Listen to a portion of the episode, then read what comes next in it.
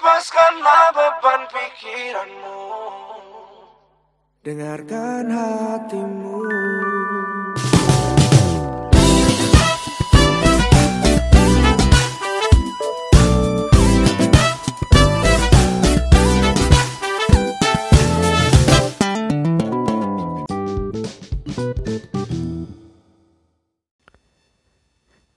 Yo, halo semua. Kembali lagi di podcast Talk Too Much bersama gua Pikri Maun. Apa kabar kalian? Pasti kalian sudah mulai jenuh yang di rumah aja tidak ada aktivitas bergerak, berinteraksi dengan orang gitu. Gua terima kasih banget buat lo yang udah mau dengerin podcast ini dan buat yang nanya gitu kemarin karena gua buka sesi pertanyaan di instastory c sesi pertanyaan. Uh, by the way ntar gua jawab ya.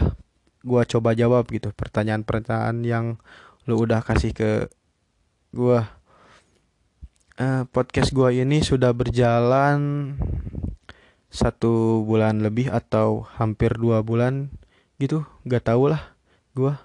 Atau juga yang jelas kalau dalam hubungan pacaran gitu ya dua bulan tuh waktu yang mulai-mulai ketahuan tuh sifat-sifat aslinya yang agak bikin sebal bahkan mulai timbul permasalahan-permasalahan yang kalau mau putus gak bisa karena mikir dua bulan tuh waktu yang sebentar gitu. Belum dapat apa-apa kayak lu belum dapat pelukan, belum dapat ciuman dan sebagainya lah.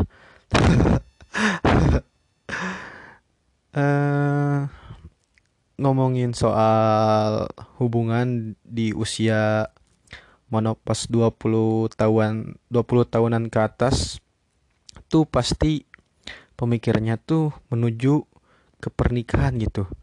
Perihal pernikahan tuh selalu ada dalam obrolan gitu apalagi perempuan yang tertuntut oleh kultur yang harus menikah di usia 20, 21, 22, 24, 25 ke atas lah. Ya gue pengen nanya ya sama orang yang memutuskan gitu memberanikan untuk nikah muda gitu. Eh lu yang memutuskan nikah muda apa nggak bete gitu?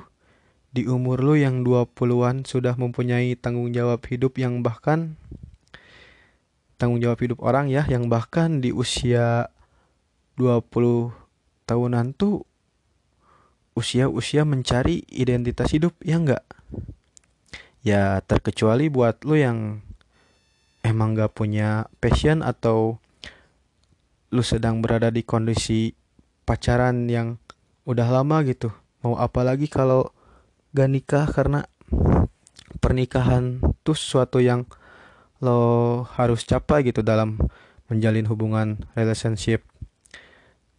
Kalau menurut gua ya pernikahan tuh hmm, apa ya? Lagi ah, nih kalau menurut gua terserah lu mau gak suka ataupun suka ya nggak apa-apa gitu. Lah menurut gua pernikahan tuh sebuah instansi yang diberikan pemerintah atau lembaga yang melegalitimasi persetubuhan manusia supaya bisa diterima di masyarakat. Itu. Mengapa gua bilang lembaga? Ya karena yang namanya lembaga pastikan ada properti di dalamnya. Ya sama pernikahan juga ada properti yaitu anak itu gua ngomong di luar konteks agama ya. Kebayang gitu kalau misalnya eh, di usia 20 tahun 22 tahun lah udah menikah terus dia punya anak si suaminya tuh masih suka main warnet dan kan pasti eh, privasi me time sama teman-teman tuh atau me time sama diri sendiri tuh terbatas ya kalau udah nikah. Ya kebayang gitu. Kalau misalnya disusulin ke warnet sama istrinya ayah cepat pulang. Itu si dede pilek di rumah. Eh faktor nikah di kita tuh masih ada ya ternyata karena faktor perjodohan gitu. Kalau lu cari itu tuh banyak. Gitu di apalagi kalau di kampung-kampung yang namanya perjodohan usia muda tuh banyak banget. Kenapa itu bisa terjadi? Ya karena negara kita yang tidak makmur gitu. Tingkat kemakmurnya kemakmurannya tuh rendah ya perjodohan apalagi sih kalau nggak dilandasi faktor ekonomi yang kayak karena si kaya ingin menjaga stabilitas hartanya dengan mengawinkan anaknya dengan yang sama kapasitas ekonominya terus yang miskin dijodohkan dengan yang kaya supaya ada perbaikan ekonomi dari sisi keluarganya gitu. Ataupun faktor omongan dari tetangga juga ada ya yang gak kuat karena anaknya diomongin sama tetangganya. Karena si anaknya tuh selalu pacaran di rumah gitu. Pacarnya si anaknya tuh selalu datang ke rumahnya sehingga jadi dianggap aib keluarga gitu. dengan terpaksa mau tidak mau ya dikawinkan demi menjaga nama baik di lingkungannya. Ya kasihan ya orang-orang yang terpaksa kawin karena perjodohan gitu. kalau negara kita makmur gue yakin sih nggak ada atau udah habis yang namanya perjodohan cia gitu lu bayangin aja kawin karena perjodohan orang tua lu gitu atau kawin terpaksa itu tuh rasanya ah pasti parah banget sih yang namanya terpaksa ya lu tahu sendiri lah atau eh, karena lamanya pacaran gitu. Eh, yang karena lamanya pacaran terus dipaksa nikah lu kalau bilang di awal senang tuh bullshit kalau menurut gue ya karena apa ya orang-orang yang kayak gitu tuh ya alasannya tuh paling ya karena kita udah lama pacaran udah sama-sama orang tua kenal udah sama-sama kerja apalagi sih hidup yang dicari. Janganlah hidup ini memper, memperbanyak dosa. Ah bullshit. Itu namanya kejebak keadaan bukan pengen sama orang itu gue yakin. Lu mau putus tapi gak sanggup dia nggak buat kesalahan gitu kalau lu ketahuan selingkuh karena lu nggak mau karena lu the bad guy yang lu nungguin dia mutusin tapi dia orangnya baik gitu dan lu masih ada perasaan cinta eh, dan produk-produk perjodohan seperti poligami, nikah siri itu tuh produk yang belum makmur gitu. Belum makmur dalam artian ya seperti yang gua bilang tadi tingkat kemakmuran negaranya tuh rendah, sangat rendah gitu. Yang poligami istrinya banyak gitu yang karena ya karena kenapa terjadi poligami? Karena orang kaya di, di lingkungannya itu masih sedikit gitu. Sehingga mau dan diizinkan untuk poligami kalau nikah siri ya gue sedikit bingung ya soal nikah siri. Berangkatnya tuh gimana gitu? Ngajaknya tuh ada gitu ya orang yang mau diajak nikah siri? Hmm, mungkin gini kali ya. Yang kita gini-gini aja jinah terus daripada dosa ya udah kita nikah siri aja mungkin gitu kali ya.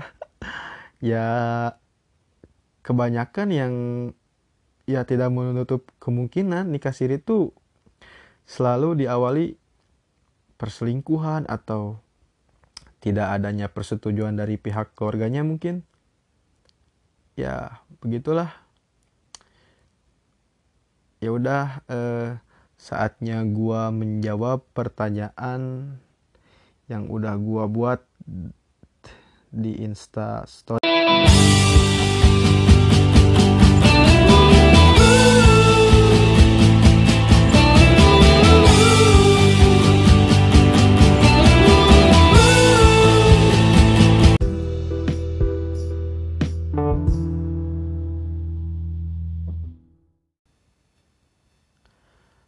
Hai kalian yang udah ngasih pertanyaan Baik gua mau coba jawab ya. Pertanyaan pertama dari Resa Hardian. Jawab jujur kalau ada rejeki lebih mau nonton teater nggak? Dua show langsung biar sekalian. Ya kalau memang waktunya memungkinkan ke situ tergantung setlist. Apalagi kalau lagi pajama gue mau yakin bisa nolak eh, mau ajak teman-teman cikle satu bus buat umroh ke teater. Satu cow satu show cukup lah. Sisanya buat makan nongki di Lawless paling. Buat lo yang nanya teater apa nggak perlu tahu lah ya. Pertanyaan kedua dari Yeni Kumala Un bagaimana pendapat lu tentang orang yang suka ngejudge orang lewat apa yang mereka lihat? Hmm, pendapat gua orang yang kayak gitu tai ya. Ya lu pasti merasa gitu. Tipikal orang kita tuh kalau melihat sesuatu selalu menanggapinya tuh dengan cepat gitu ditelan mentah-mentah langsung mengambil kesimpulan gitu aja. Ya kenapa begitu karena mungkin mereka tuh kebentuk di lingkungan yang intelektualnya rendah atau emang karakter orangnya begitu yang hanya mengandalkan kekuatan. Bahaya sih kalau banyak atau masih banyak orang yang kayak gitu. Ke, karena kekuatan tidak diimbangi intelektual ya akibatnya ya seperti itu. Tidak bisa mengkaji rangsangan apa yang dia lihat itu. Dan terkecuali kalau emang orang itu dasarnya benci ya apa pun yang dilakuin kalaupun itu hal positif pasti tetap gak suka. Yang harus dilakuin sih adanya penguatan karakter ya di dasar pendidikan mungkin supaya orang-orang tuh punya critical thinking yang baik gitu banyak banget orang yang head speech di sosial media eh, di head speech di sosial media gitu. Ya tai lah orang yang kayak begitu. Pertanyaan ketiga dari Mylan Mylania uh, IndiHome kalau diseduh jadi Indomie nggak? Wadaw bentar gua jawab. Hmm ber hmm ber hmm ber wak wak wak wak wak. Ah nasi goreng ikan asin. Sate kambing bikin pusing. Tapi tempe mendoan ku tetap tak pernah bosan. Ya itu jawaban gue Mei. Pertanyaan keempat dari Ega Nugraha Pertanyaannya bagaimana perasaan Anda sebagai orang kabupaten yang sering main ke kota? Apakah ada rasa minder? BTW, gue orang kabupaten tepatnya di Soreang. Hmm, ya dulu gue jujur gitu sempet minder kalau gue main ke aduh anjing males ya kalau sebutnya ke kota. Karena apa ya gue ngira gitu stigma orang-orang terhadap orang kabupaten tuh kesannya kampungan gitu yang nggak tahu apa-apa. Itu mah gua aja sih yang ngerasa. Tapi enggak gitu. Itu mah karena guanya aja. Eh dan yang bikin betenya tuh kalau gua main gitu ke ke mana kek dan ketemu orang baru gitu. Terus ditanya tempat tinggal di mana? Gua jawab di Soreang gitu.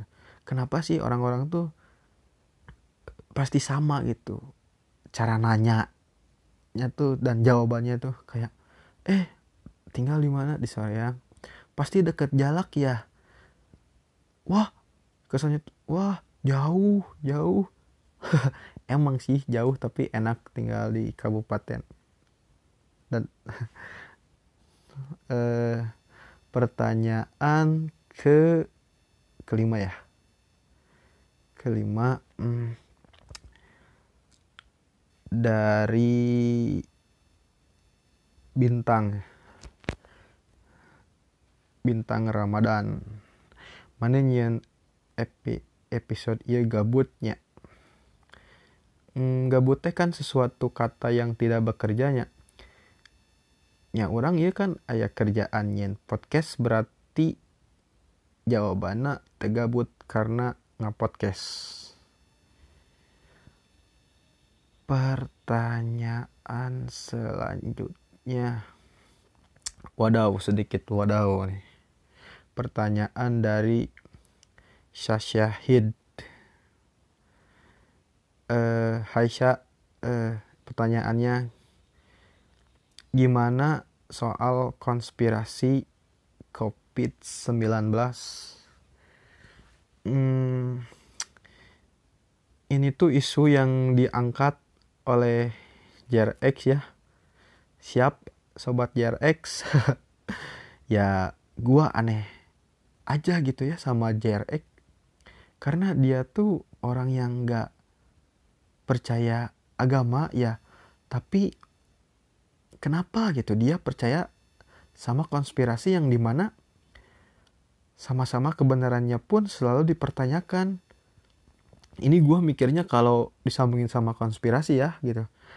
Karena yang namanya agama mah kepercayaan keimanan yang cukup diimani di dalam diri dalam hati masing-masing gitu. Bener kan? Nah gue mau sedikit cerita deh ya. Dulu gua zaman masih sekolah sangat suka dengan teori konspirasi gitu. Jadi ketika dengar kata-kata Illuminati, Freemason, wah pokoknya yang simbol-simbol tuh yang kobelis, asing eye dan segala macam yang berhubungan dengan segala teori konspirasi bahwa dunia ini tuh ada yang menguasai gitu. Dulu gua sedikit mendalami banget ya gitu. Nggak mendalami banget sih. E, suka aja gitu. Orang yang percaya sama teori konspirasi tuh pasti nggak bisa nahan gitu. Pengen ngebacot soal teori konspirasi yang harus orang ketahui dan teori konspirasi tuh nggak pernah stay kalau ibarat tanah digali itu tuh nggak pernah mentok gitu. Ada lagi ada lagi. Uh, dan ketika tahu dan percaya teori konspirasi itu gue malah jadi bingung gitu ya. Gue harus apa? Gue harus ngapain gitu? Apa ada fungsinya di kehidupan gue karena percaya sama teori konspirasi? Gitu kalau lu percaya sama teori konspirasi itu tuh kalau menurut gue cuma ngebuat lu menimbulkan paranoid-paranoid yang ini tidak boleh, itu tidak boleh. Ya kalau percaya sama konspirasi COVID-19 ya silahkan itu hak Anda. Hak Anda itu mah. Tapi ya kalau memaksa orang lain untuk menerimanya juga ya nggak perlu sih ya. Namun kalau dilakukan di kondisi sekarang itu tidak akan membuat keadaan membaik tapi justru menambah beban kerja para petugas medis. Kalau orang ke trigger dengan ini menurut gua bisa bahaya juga sih. Ya begitu. Uh, pertanyaan selanjutnya dari dari siapa nih uh, dari Kevin Padi Praja dampak baik atau burukkah jika seseorang mengalami hal mistis di luar nalar?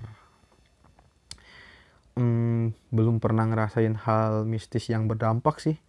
Coba tanya Ki Prelu, Ki Pranalewu. Hadir, hadir, hadir. berdampak baik ya kali kalau lu bisa berteman dan kenal sama setannya jadi punya literasi dimensi lain gitu kayak Risa Sarasvati dan paranormal begitu. Dampak buruknya ya gak tahu juga sih.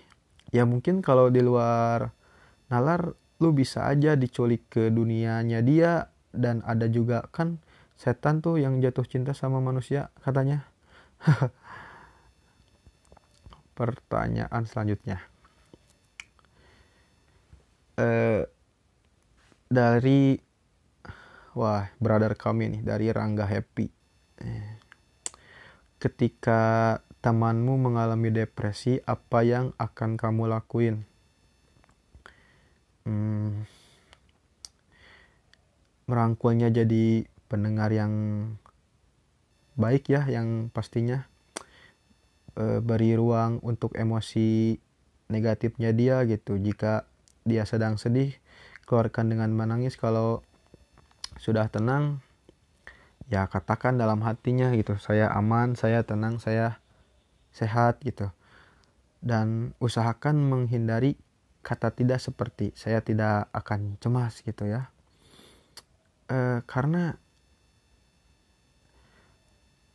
e, terkadang bukan tidak ada yang peduli dengan kita tapi ketika kita sibuk terjebak dengan pikiran kita sendiri kita jadi lupa gitu. Kalau orang-orang yang peduli dengan kita tuh beneran ada gitu. Nah keba eh, yang gue lihat gitu ya orang depresi itu seperti itu gitu. Makanya gue kalau misalnya punya teman depresi, depresi ya gue bakal eh, usaha ngebantu gitu paling dengan mendengarkan cerita dia dengan baik gitu. Jadi buat siapa pun yang sedang merasa tidak berguna, gue percaya di luar sana ada yang bersyukur karena mengenal lu gitu. Karena setiap makna itu tidak selamanya terucap dan terlihat ya. Cie gitu. Semoga nyambung ya jawabannya. Mangrangga happy. Eh. pertanyaan selanjutnya dari Tommy Krishna. Paling pertanyaan yang sama kayak di YouTube gue Rur. Mana tahu gue YouTube lu.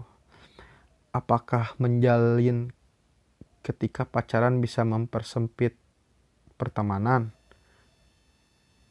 Oh kalau lagi pacaran gitu bisa mempersempit pertemuan mungkin maksudnya. Ya tergantung lu dan pacar lu gimana ngejalaninnya. Ya masa aja waktu hidup lu semuanya dominan buat pacaran sih pasti lu tuh butuh mid time sama teman-teman kali. Kecuali emang lu di kerangkeng gak mau banget kehilangan dia yang insecure-nya tingkat dewa kalau si pacarnya sama orang lain ngerasa nggak aman ya intinya harus kompromi lah dalam hubungan cari jalan keluarnya. Lu juga pasti butuh mid time di mana waktu dimanfaatkan untuk hal lain gitu selain pacaran mulu. Pertanyaan selanjutnya dari bentar gue lihat. Dari Dea Oktaviani. Wah dia orang jauh nih. Pangandaran ya.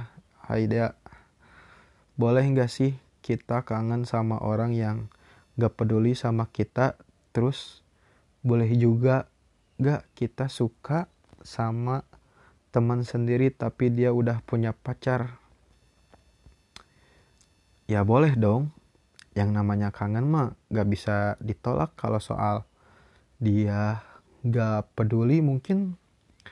Karena kedi, ketidaktahuan dia bilang aja ketidaktahuan dia dia aja gitu. Ya kalau misalkan lu udah nggak kuat nahan ya bilang aja. Terus apalagi nih? Uh, suka sama teman sendiri tapi dia udah punya pacar. Boleh nggak? Ya suka itu manusiawi ya hak seseorang. Tapi kalau kondisinya tak sama teman sendiri berat juga sih. Apalagi kalau punya pacar ini pasti susah banget buat bilang ya kalau kamu punya tujuan sama dia tunggu aja dia putus sama pacarnya. Pertanyaan selanjutnya dari Silmi Agnia CSKM nih. Gimana biar gak netting terus terhadap pacar? Hmm, kalau lu netting berarti lu merasa nggak aman ya? Ya kuncinya yang namanya hubungan kan saling membangun kepercayaan tuh. Nah tinggal satu sama lain aja gitu gimana ngejaga kepercayaan tersebut kalau udah nggak percaya ya udah nggak usah dilanjut mi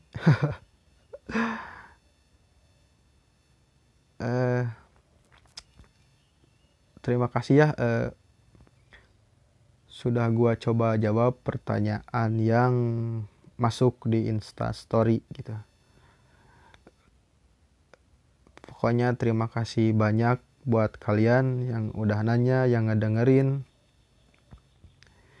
Kalau boleh gitu ya, eh, tolonglah eh, share gitu tolong share biar pendengarnya nambah. Ya udah paling segitu aja dari gua. Tunggu episode selanjutnya di podcast tak too much. Selamat menjalankan ibadah puasa. Semoga lancar sampai akhir Wassalamualaikum warahmatullahi wabarakatuh. Bye. Dadah.